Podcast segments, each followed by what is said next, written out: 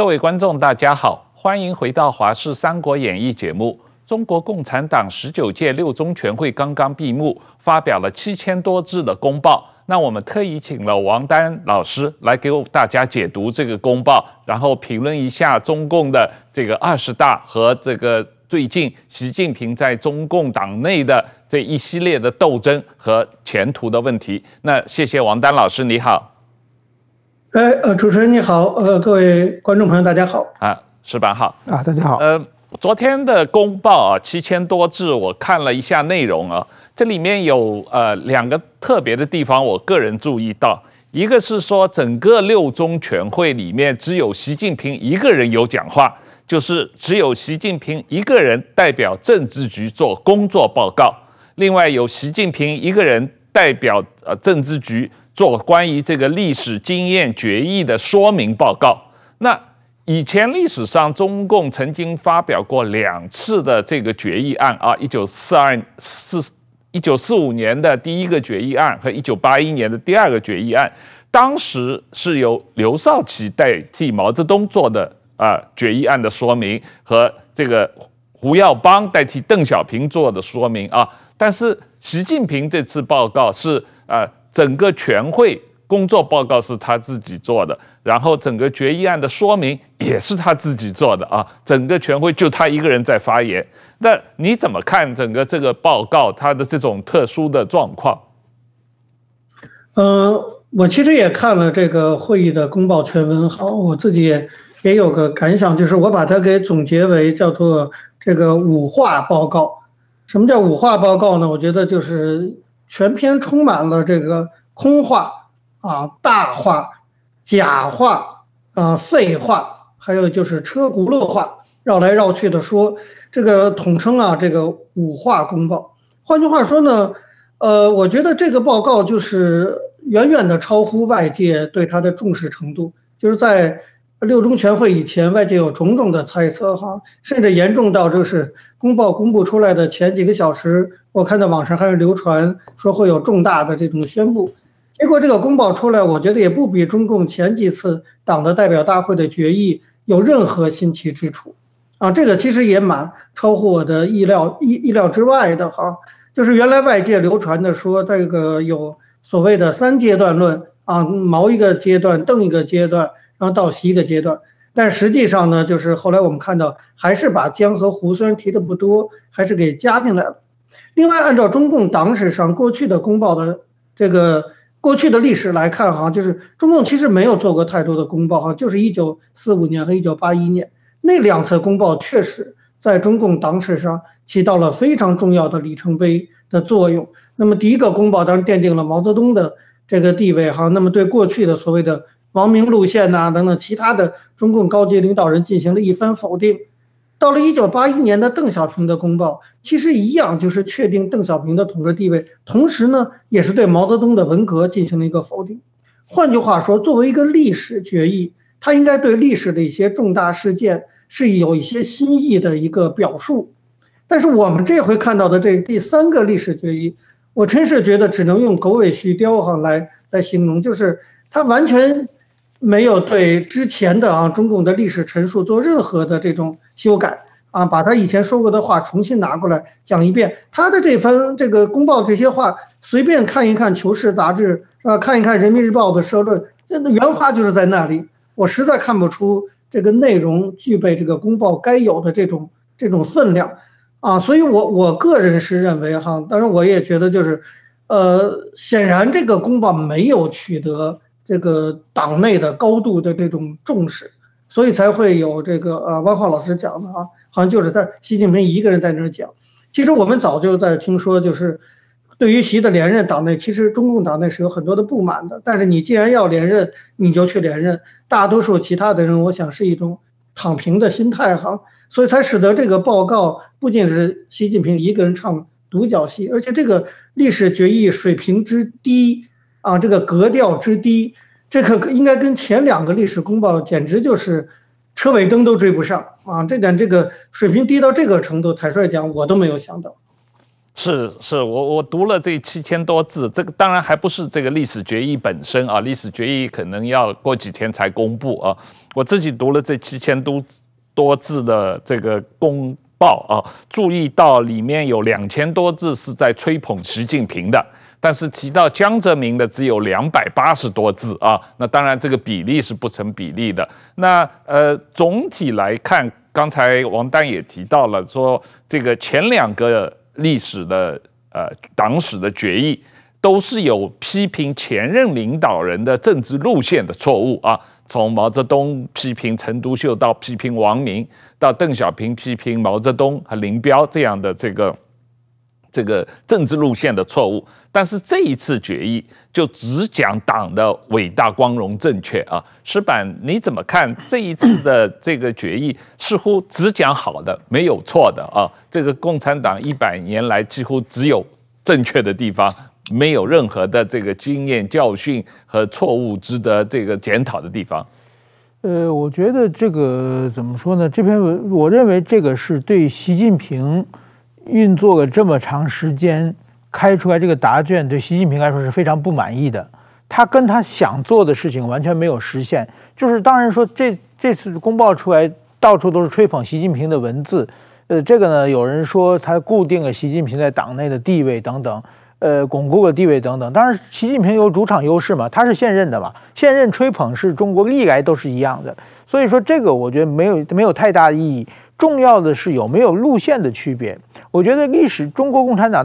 这个在历史上啊，有前两次这个历史决议呢，都有一个把整个的共产党的方发展方向掉头的这么一个意义了。那么第一个呢，就是一九四五年之前呢，中国共产党其实是苏联共产党培养出来的一个卫星政党，那么受到了中国苏联共产党的非常大的影响。那么毛泽东在党内的斗争之中呢，他把王明一派彻底打败了之后呢，他确定历史决议，就是说中国共产党抛弃苏联的路线，而成立了以毛泽东为中心的本土路线。这是一个非常有旗帜性的问题。他把王明他们彻底否定，文章中就是对很多人是点名批评的，从王明啊、瞿秋白啊、这个李立三，呃，都是点名批评的。他批评之后呢，是让党内这些被斗败的这些人。再也没有死灰复燃的机会了。你不可能拿着我们被党已经否定的旗帜，你再向我挑战了。所以有这么一个基基础。那么第二次，一九八一年呢，就是毛泽东的本土路线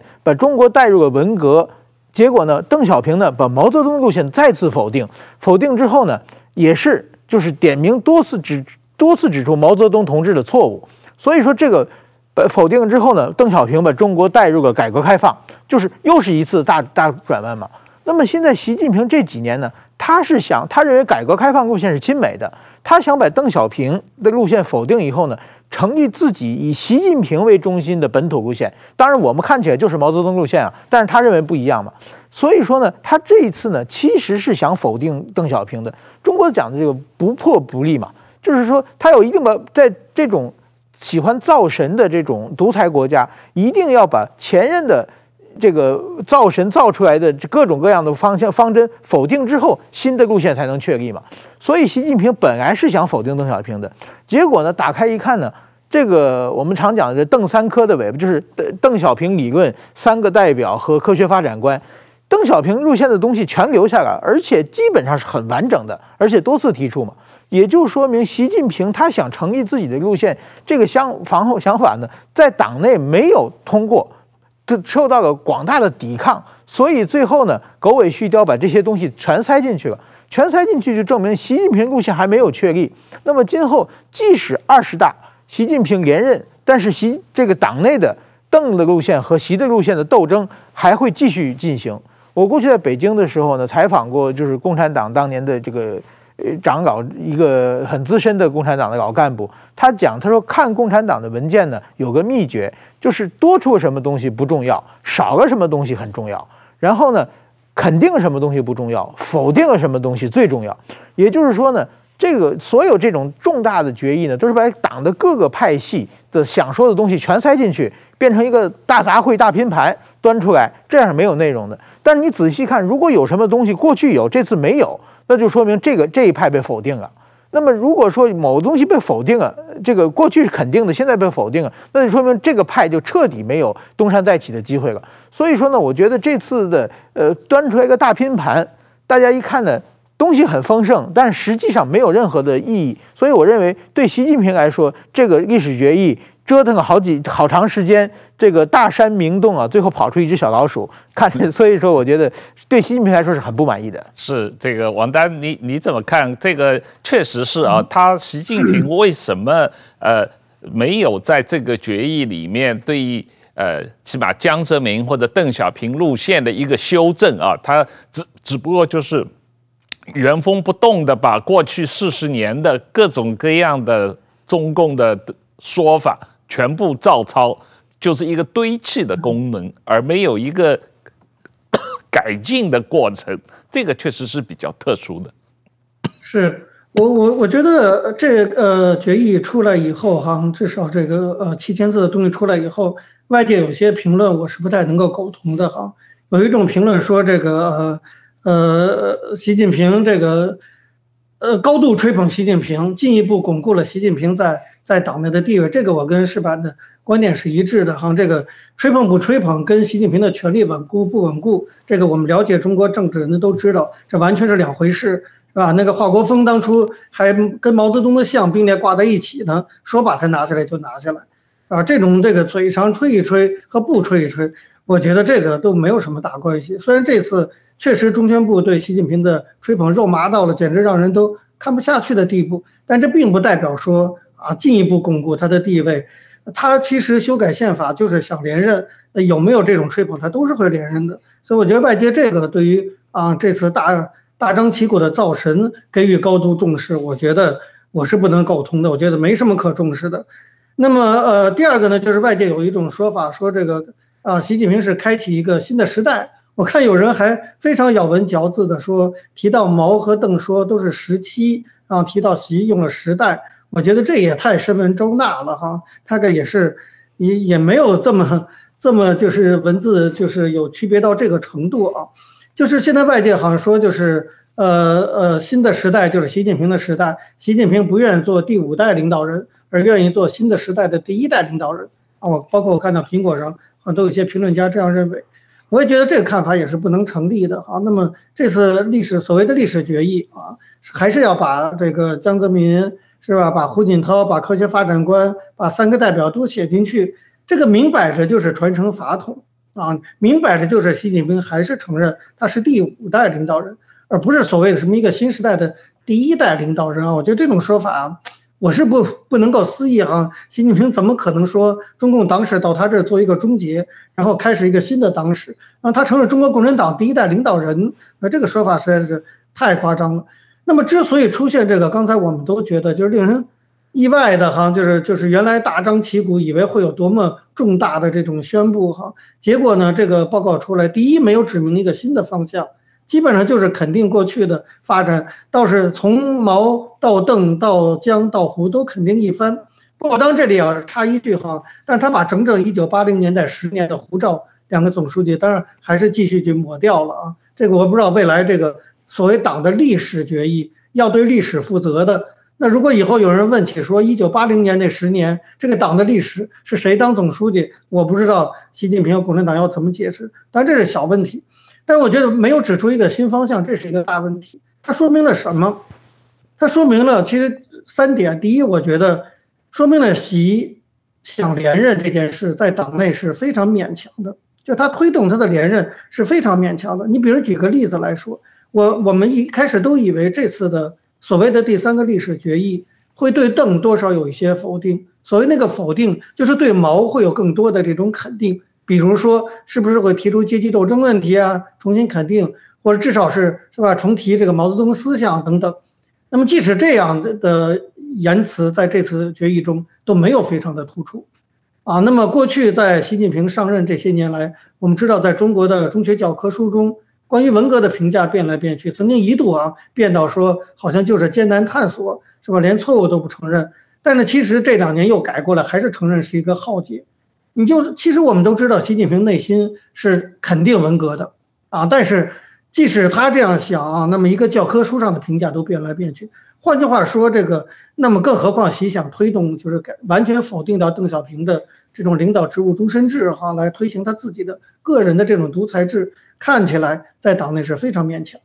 啊，这是表现出来的结果，就是这次的公报这样令人意外哈。第二一个，我觉得应该看到就是，那么习其实在党内的这个权力，并不是像外界以为的那样哈，就是一人独尊，可以不顾其他各个派系的想法。这这些年来我们都在讨论，我想当然不是完全没有根据的哈，就是包括习派跟江派啊，这个是在中共党内的传统和老一派跟新一派之间互相的权力争夺。那么，即使这个情况下，他还是，其实他完全可以做一个手脚，哈，就说以邓为代表的第二代领导集体就好了，就不用提江河湖了。但他还是要把江河湖提一下，就说明他还是要顾及到党内其他派系的这种观感。他绝不是像外界哈，尤其西方一些评评论以为的那个习现在就是大权独独握呀，然后完全是独裁呀，就是根本在党内没有任何反对的声音啊。我觉得并不是如此。如果他真的是这样的话，这次的所谓历史决议拿出这么高的一个框架来，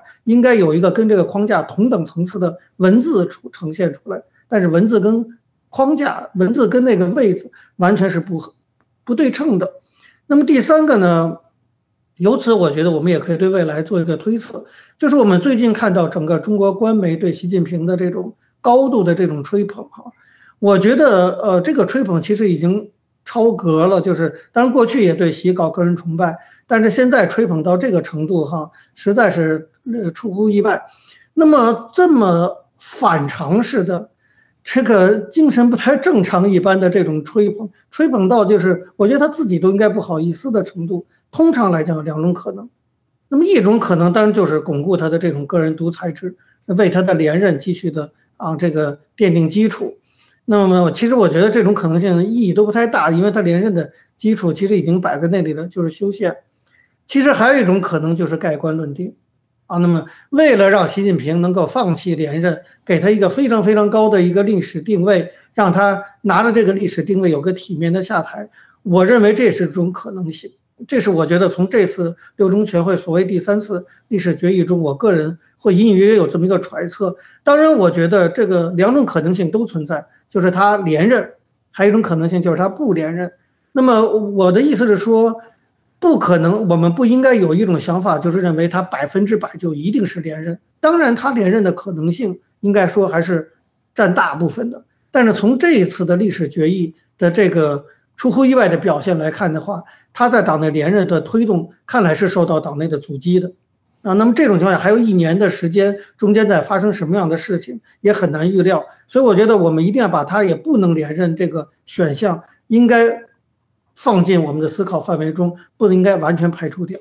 对我，我我也是同意你这个观察啊，就是说从昨天的这个公报里面看到，他对于呃邓小平、江泽民和胡锦涛。这个基本的肯定和对于这个邓小平主持的第二个历史决议的高度的呃推崇和评价，但是如果大家记得第二个历史决议里面一个主要的观点，就是总结文革的经验里面的个人崇拜、终身制和要推动集体领导、退休制度。那如果按照这个逻辑来说，这个邓小平这个设立的七上八下。各代指定接班的这个逻辑，理论上应该还是继续成立的啊。但是到明年二十大的时候，中共的政治局常委除了栗战书已经七十二岁了，习近平六十九岁了，其他现任的几个常委都是还不到六十八岁，不到七上八下的这种状况啊。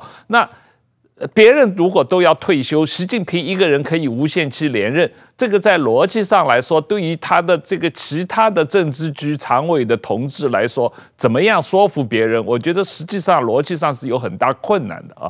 你呃，石板，你觉得这个问题怎么办呢？习近平怎么样能够做到没有意义的，可以永远的执政下去？不，我我觉得就是很可能，就是现在我们看到这次。他这个党内决这个历史决议并没有呃随习近平的意，而且就是说党党看到党内的就是反习的势势力还有这么大影响，那么我想即使习近平连任，也就是说我想李克强他们也会留任的啊，就是说，啊、这就是 要么大家都留任啊。对对对，这这种是习近平还远远没有到这个像毛泽东时候那一言九鼎那那那种状况啊。那么就是说，这次没有否定邓小平理论，就是说把邓小平继续给他捧。那邓小平理论其实和毛泽东理论是矛盾的嘛？是。那邓邓小平主张，比如说市场经济，现在习近平做的国进民退是不一样嘛？邓小平主张韬光养晦和战狼外交也是完全相反的嘛。但更的更重要的是，邓小平主张集体领导和习近平的个人崇拜，这也是完全不符合的。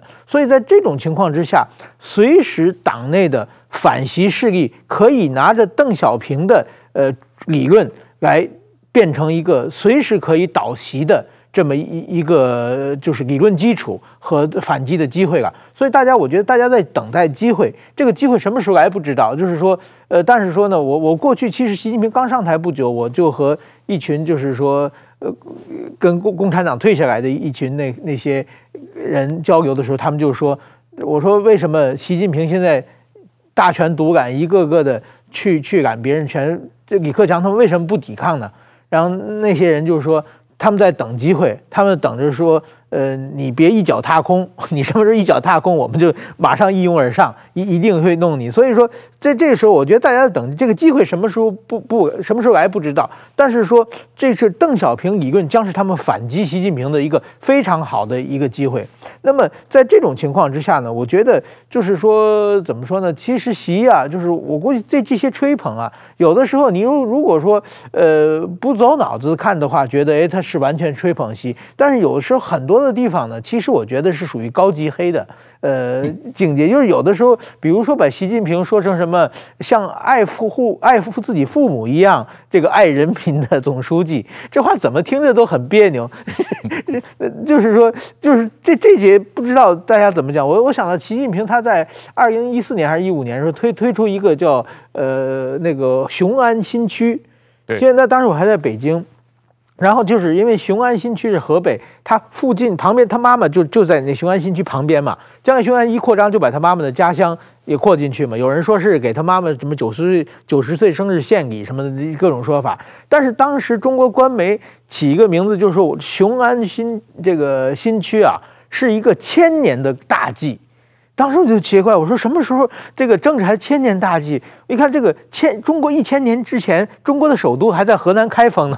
对吧？还是北宋时代呢。那北宋就是怎么可能想到千年？没想到不到十年，现在这个河北的雄安新区就从国家级的这个重点项目变成河北省的重点项目了，就这样一个格格。这 千年大计持续不了十年。所以说，有的时候我估计想出千年大计这个人，或者是吹捧的没底线，或者是有意的在高级黑他。大家都知道不可能有有这个政治有有一千年的呃这种计划嘛。所以我觉得现在就是说，其实我觉得怎么说呢？看到各种各样的宣传，其实对习近平来说，他也其实也是如坐针毡。他各种各样吹捧的声音，他听出来其实也并不见得都是那么顺耳的。是这样，这个王丹，这个呃，中国共产党的党内斗争啊，习惯于就是打着红旗反红旗啊。那现在这个习近平的这一次的这个决议，把所有历史上中共有的红旗全部举起来了，那当然就给。党内的政敌留下更多的红旗来反对他嘛，因为这些红旗每个吹的方向都不太一样啊。虽然说是都是红旗，可是他们是红的红。深度鲜艳程度不一样，红的方向不一样，红的这个呃格调不一样啊。那如果是党内有政治斗争的话，说老实话，这个呃这以前的这些思想累积起来的，都是可能将来打倒习近平的借口。在我看来是这样。呃，你怎么看这个？昨天公报里面有一句话啊，强调说这个共产党是什么？共产党要干什么？这是呃，这个中国共产党最根本的问题啊，要说服大家知道共产党是什么，共产党要干什么啊。但是对比过去这一年，共产党在中国干的，在经济、教育、文化各个方面的这个集权控制，甚至有人说是把中国拖向战时状态。你觉得习近平到底是什么？习近平思想到底是什么？习近平到底想干什么？我觉得习近平思想最大一特点就是没思想啊，只有没有认真，只有没有思想，没有真实想法。你比如说邓小平哈，他不管咋，他讲这个，当然虽然是陈云讲，但是他接过来讲什么，不管黑猫白猫，抓住老鼠就是好猫啊，这种或者一部分人先富起来，这种话哈就是很接地气，然后很容易成为政策的一面旗帜，是实实在在的。你可以看到习近平的那些讲话哈，我我刚才就讲这五话。的特点啊，就就非常的空，就是他讲那些东西，比如说什么是共产党，共产党要干什么，这都是非常小儿科的东西哈，没有任何实质内容。换句话说，就让他可以随便去乱讲去，什么为人民服务、人民公仆啊，这伟大复兴这些，其实听我们听来统统是套话、空话。那么呃，习讲来讲，我我们来看习这十年来，他就没有讲出任何新的东西来。没有讲出任何有实质政策内容的东西来啊，包括共同富裕啊这些啊，这这都是一些过去曾经讲过的啊，搬用那么呃搬用过去的一些词汇。我觉得最为明显的哈，就是我们过去常常讲这个中共老讲说美帝国主义是纸老虎，那我觉得习近平思想就纯属一个纸老虎。你可以想想看哈，就是以习对自己的那种自视之高哈，认为他要。这个超越这个邓哈，还要跟毛去比肩呐，等等，或者以官方对他的吹捧，按理说他应该有一个这个啊非常独特的他的理论的一个标志。啊，结果最后出来的这个十九大推出来的也不过叫做习近平有中国特色的社会主义，有中国特色的社会主义，这个说说难听点，这根本还是赵紫阳的思想，还是一九八零年的时候就在开始讲社会主义初级阶段呀等等，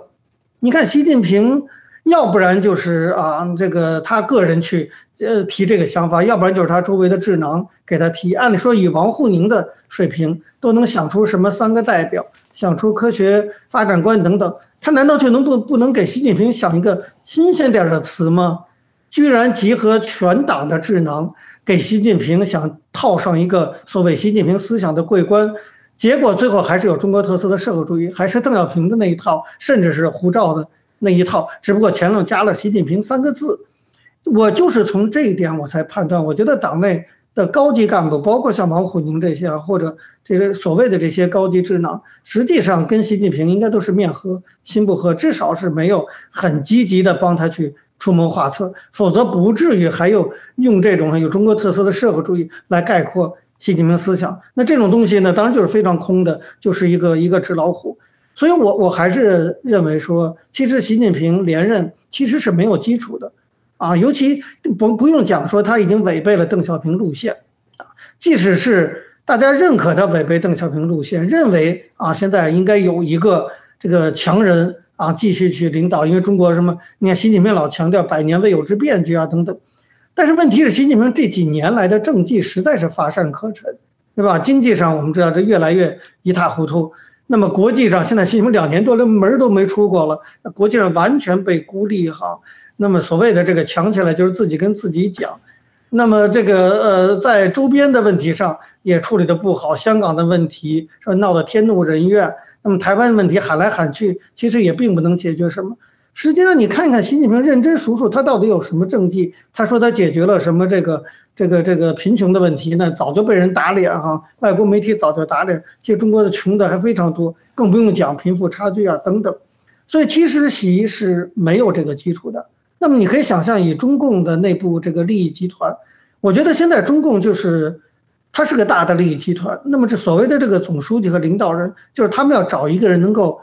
帮助他们守住这个利益集团的利益。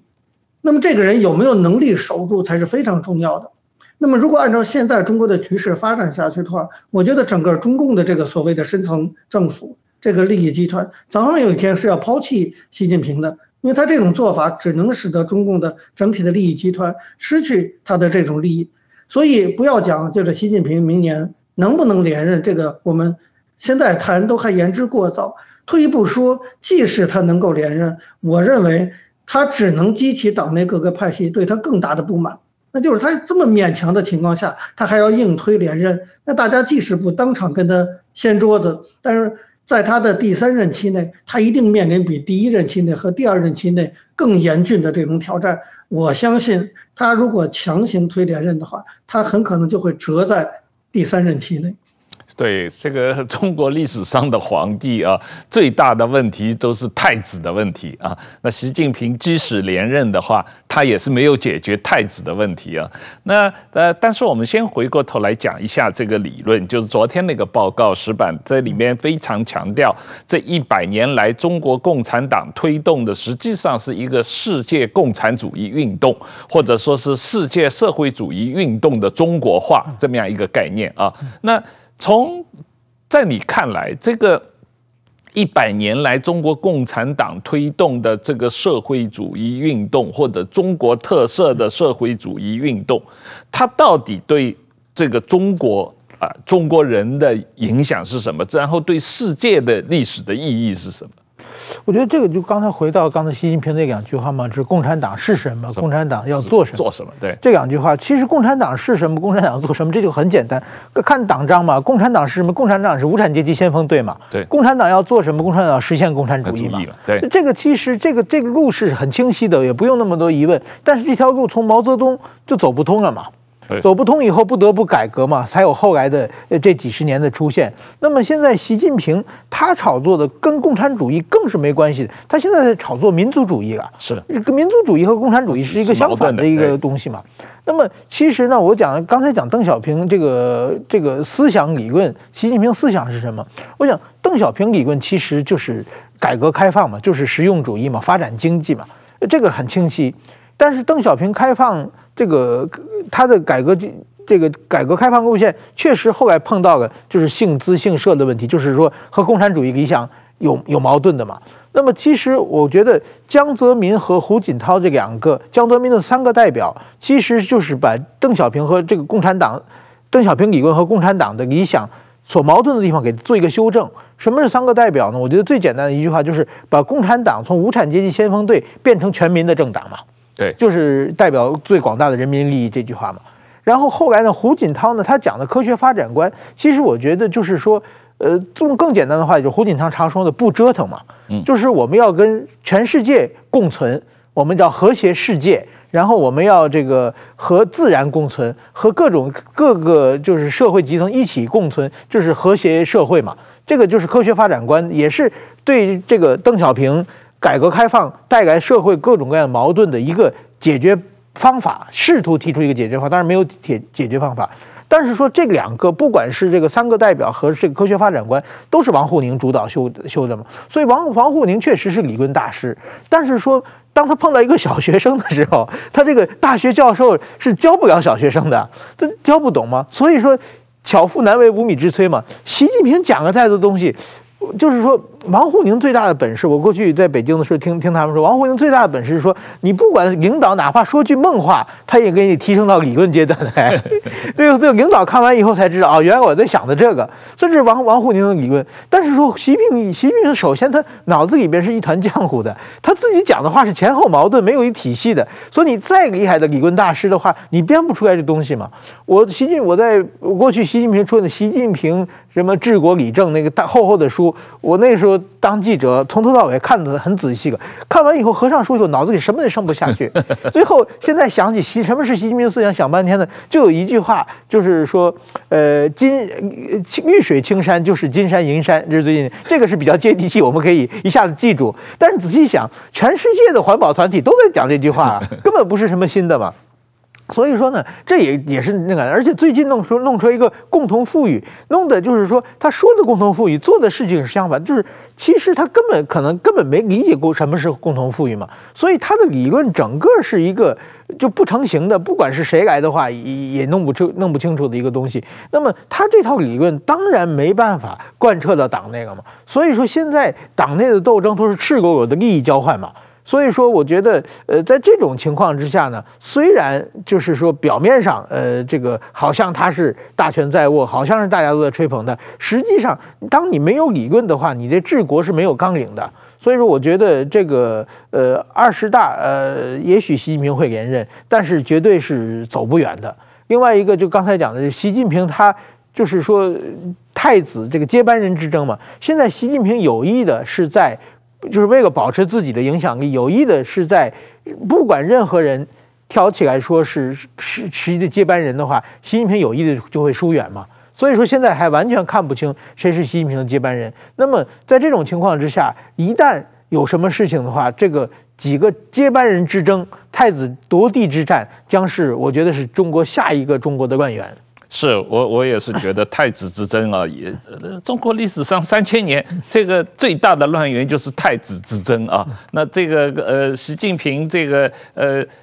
邓小平规定七上八下。可是，其实习近平搞了半天，他自己是不遵守的，然后要求其他人都遵守，这个逻辑上就是有问题啊。但不管怎么样，最近这个王丹，最近这个呃，中国很流行的一一一些文章和一个作家叫李光满啊，李光满他最近写了很多文章，要求这个说习近平思想是呃社会主义本质的回归啊，但是。呃，中国马上官方又出来否认说，这只代表李光满个人的说法啊，并不是真正的习近平思想。那到底习近平思想是什么？至少在你看来，不管他这么 这么多的这个假大空废话堆积在一起，简单的让老百姓能听得懂的话，到底习近平思想是什么？如果一定要让我总结一下 习近平所谓的。或者说，习近平最在意的是什么事儿？好了，就是他，我这我觉得他还是什么思想都没有的。他可能比较关心哪件事，关心的多一些，或者讲的多一些。那么你看他过去十年以来，我觉得他其实最在乎的就是所谓的中国共产党这个党对整个社会的控制。那么在邓的时期啊，这这个当时毛时期确立哈，就是东西南北中党政军。这个都要以党的领导哈为为这个核心，这当时毛讲的一套，但是这一套在邓的时期和江户的时期其实是大大的弱化了的。那习上来之后呢，我觉得他非常的重视这一点啊，他每次讲话必然要强调这个加强党的领导，党一切，所以就全民性这姓党嘛，全党姓习嘛，当然他就建立他的独裁制，所以所以这个全民姓党，我觉得如果我们一定要说有个什么习近平思想。他大概也就是我认为啊，就是所以把党的领导，党对整个社会的绝对的领导，不要讲对军队哈，那么重新开始对个人的、对人的，甚至对思想的领导都要重新建立起来。但是我觉得，如果这就是习近平最想做的一件事的话，那习近平真的是太自不量力了。就是说，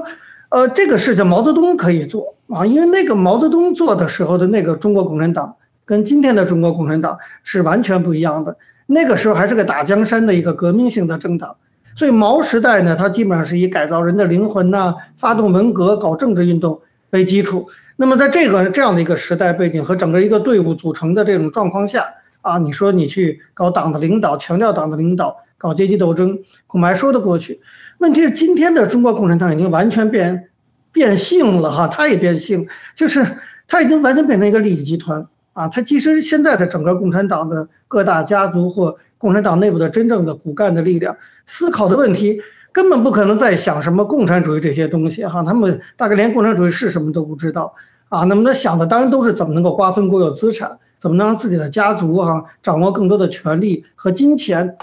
那么习呢想干一件事儿，他想干的什么事儿呢？就是想把毛的那一套东西和邓的这一套东西。就是搞这种呃党的领导，然后搞这种这个利益集团，大家去分钱，所以一部分人先富起来，就是权贵集团先富起来。他想把毛和邓给结合起来，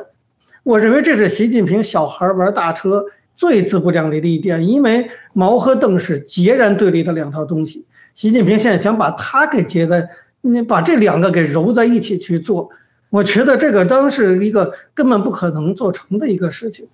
不过我我还是想呃稍微有点题外话，还想补充一下，就是虽然我刚才讲了半天，我觉得习其实呃连任是非常勉强的，啊，但是我我觉得我还是要说，就是共产党现在是一个整个的一个利益群体哈，如果把习弄倒了，或者完全斗得很臭啊，或者把他给给给用政变的方式搞下来，其实侵害的是共产党整体的利益，这就是为什么习水平这么低，全党上下。据我知道，哈至少反正我了解的情况，中层干部简直对习那都是极尽嘲笑挖苦之能事。嗯，全党大概没有几个人是真心服习的。可是为什么还没有人去夺习的权或者造反？就是因为这个体制已经变成，就是习如果倒了，那可能共产党本身作为一个党的统治都会受到冲击。啊，所以我也觉得就是，呃，这种情况也是存在的，就是习虽然这么无能，这么去去没有基础的强行推他的连任，他还是可能推成功的啊。但是这里呢，我觉得最大的一个变数啊，就是美国的因素。因为我现在在美国，当然就是这个世界上现在只有美国能够真正的去影响到中国变化。你像川普时期和现在拜登时期的变化，所以我其实当这有点题外话，我只是提出来说，习在第三任如果他做的话，能不能做得稳？其实不仅，呃，我觉得党内因素、国内因素当然是重要的一部分，可是国际因素恐怕还是一大部分。如果在国际上他处处碰壁，使得中国的这个利益集团没办法通过原来的那种渠道继续做外国西方资本的这种代办的话、买办的话，那么习的第三任会很难。可如果美国改变了对华政策，哈，继续配合习，让习说，哎，他可以跟。中美关系缓和下来，搞好了的话，那么习把他第第三任做完，我觉得也是有可能的。嗯，对，确实啊，这个从毛泽东思想这里面有有相当高的乌托邦的成分，但是里面一个核心思想是反美帝嘛啊，推动世世界革命，推动这个共产主义的这个全世界的胜利啊，这毛泽东思想。那实际上习近平某种意义上现在也有这种思想，就是输出中国发展模式。要全世界都学习中国，或者是受共产党领导，啊那这个呃反美帝也是他的整个呃习近平思想的一个核心内容啊。但是呃，你从你的感觉就是说，一方面对内这个把反美帝作为整个这个共产党的世界观的核心内容，另一方面又要想要跟这个呃骗取这个拜登政府的对。美中关系的一种缓和啊，这这这两个策略，这两个方向是明显有矛盾的。这个呃，你觉得美国人就这么容易买单吗？说到这儿，我真是只能长叹一口气哈。我其实现在也不知道美国人到底是是真聪明啊，还是真糊涂哈。但是我觉得某种程度还是会买单的啊。我们最近刚刚看到美国的这个国家安全顾问萨利文。刚讲说说拜登政府哈，这届政府是不会去考虑去改变中国的施加影响力去改变中国体制的，而是说要去寻找在一个框架内怎么能够跟中国共存。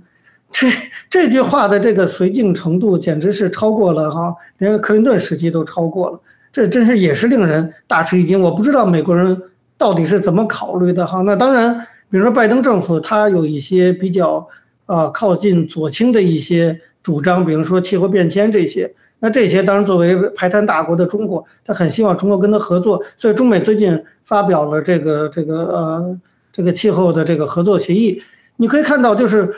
我觉得也我可能真的觉得美国人真的就是看不太，还是看不太清楚啊，就是呃，其实习近平是想改变世界的，就现在形成了一个非常诡异的现象。就是美国宣布中美国不想改变中国，可是中国现在一心想做的事儿是改变包括美国在内的世界。那么到底是谁糊涂还是谁谁聪明？我觉得真的是令人非常的难以判断。对，是是这个呃，我我也这么认为。习近平实际上目标是很明确，他确实是想改变世界啊，而且他是想要把他的整个对中国社会的控制的模式输出到全世界，他也要把地球管起来啊。那这个呃，石板先生，你你觉得呢？在这个现在的这个习近平在过去这十年啊，不断的把大权一把抓，把这个呃。枪杆子管起来，把刀把子管起来，把笔杆子管起来，把钱袋子管起来，然后他所有的这个呃中共中央的决策都是他一个人说了算啊！这样的这个做法对世界带来的风险是什么？当然，我们看就是说，不光看中国，我们现在看全世界。任何两个国家的首脑人见面的话，呃，第二句话就要谈中国的问题。现在中国基本上属于老鼠过街，人人喊打的状况了嘛。嗯，那这个就是我觉得短短的当两千零八年北京奥运会的时候，全世界的包括美国的小布希总统，包括呃日本的福田赳夫首相。呃福田康夫首相，全世界的领导人都去参加北京奥运会，去北京朝圣。那个时候的中国的国际形象和国际地位比起来，现在是一完全是一落千丈嘛。当然那个时候问题也很多，但是那个时候至少表面上大家还客客气气的。现在就是有的地方就直接开骂了嘛。那么也就是说，习近平他带上来。呃，我过我过去讲到，我过去写过一本书叫《习近平的悲剧》了，就是习近平他当中国最高领导人的来说，等于说对所有中国人民是悲剧嘛，然后对这个习近平能力不够也是悲剧，然后对全世界人民也是一个悲剧了。就是说，在这种情况之下呢，那么其实就是说，今后如果按习近平继续走下去的话，中国的矛盾会越来越激化。中国国内矛盾不但是国内矛盾，中国和国际社会的矛盾也一定会越来越激化的。这个对谁来说都不是一件好事情。那么我觉得，呃，怎么说呢？呃，习近平他是一个呃治国无方，但是搞权力斗争是有些手腕的人。另外一个，他运气是非常非常好的，但是说他自己这套政治方式，我也观察研究这个一百年以来的中共党史啊。比如说毛泽东，他是在玩平衡嘛。毛泽东即使大权在握的时候，他也把那些文革派和那些老干部让他们互相竞争，自己放在一个不不这个不败的地位，然后玩平衡嘛。这个邓小平也在玩嘛，党内的保守派和改革派嘛。习近平竟然不玩平衡，是看谁不顺眼直接灭了他，所以现在党内已经变成一个到处是，除了他那一小波什么之江新军那那些就是说学历低能力低的那群人以外，基本上党内到处都是敌人。这种人能活到现在，其实也是一个蛮大的奇迹的。那么，呃，我觉得，但是说中国什么时候出现改革的力量，就是说。呃，我们想，中国毛泽东的路线最后走不通的，是因为文革后期整个中国社会经济变成一个濒临崩溃的边缘嘛，这大家都知道。那么过去苏联共产党垮台的时候，也是因为这个社会经济濒临崩溃的边缘嘛。其实我觉得，如果照这样搞下去，真的时间是不远的。现在我们看到，就是说十年前在中国代表的企业，从恒大开始到一个个不是被罚款，就是要破产。在这种情况之下，那么下一任习近平今后的十年、二十年，到底中国经济是靠哪些企业来支撑的？我们现在根本看不到嘛。那这种情况之下，那中国经济一定会垮掉的。所以说，当这个经济诶不行的话，社会矛盾再激发的话，我想。这个习近平的地位就会马上是受到动摇的。对，现在至少从表面来看，王丹，我们觉得中习近平实际上是把中国的经济拉到一个暂时经济的状态啊。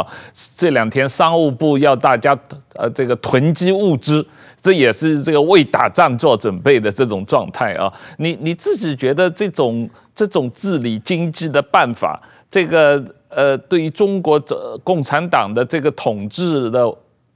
有效性来说，当然它实际上是很有效，在我看来，但是确实对中国经济的活力、经济的这个呃长远的发展是非常不利的。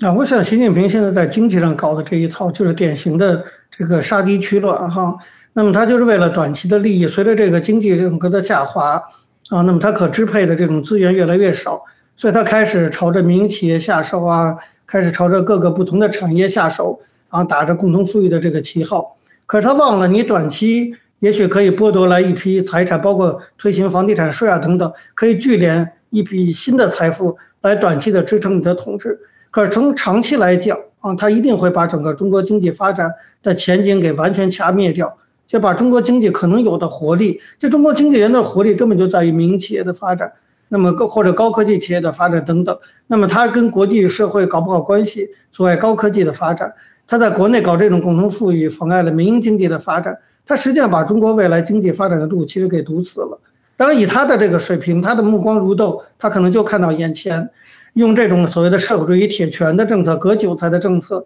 得短期的利益。但是，我想在未来的大概十年就可以看得出来哈，那么未来的这个经中国的经济发展不可能再有一个好像重新的一个。回升的这种趋向只能会越来越低落。那么，当它低落到一定程度的时候，我们当然还是强调，就如果中国共产党的这个统治的支柱，哈，当然一个就是军队，当然一个就是经济。那么，这当经济这个支柱撑不住的时候，啊，那么那个时候我觉得对习近平的真正的考验就来了。那么这里就回到刚才呃，汪浩老师你的问题，就是说习近平最大的风险是什么？其实我个人比较担心的，恰恰就在于这一点，就是当习近平在经济上真的是没有任何办法，而党内其他有办法的人，包括李克强这些人，也不会认真去帮他的时候，他可能真的就只有孤注一掷，好像试图利用战争的方式去去。我相信党内其实比较理性的这些决策者是不会主张哈用。贸然的用武力的手段，哈，那就把真的真的把中共整个可能会拖垮。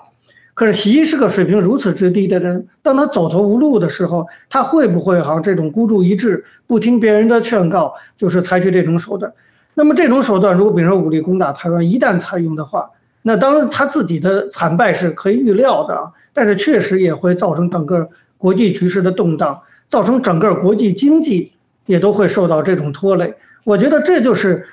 西方国家应该想办法，一定把习近平搞下来的一个重要的原因，否则我认为习近平成事不足，败事还是有余的。那么所谓败事有余，我指的就是这个方面。这方面我觉得整个西方国家还是应该去警惕的。嗯，对，是。我们觉得这个败事有余这个问题还确实是值得警惕啊。那我们今天时间到了，这个先谢谢王丹，谢谢石板先生啊，谢谢大家。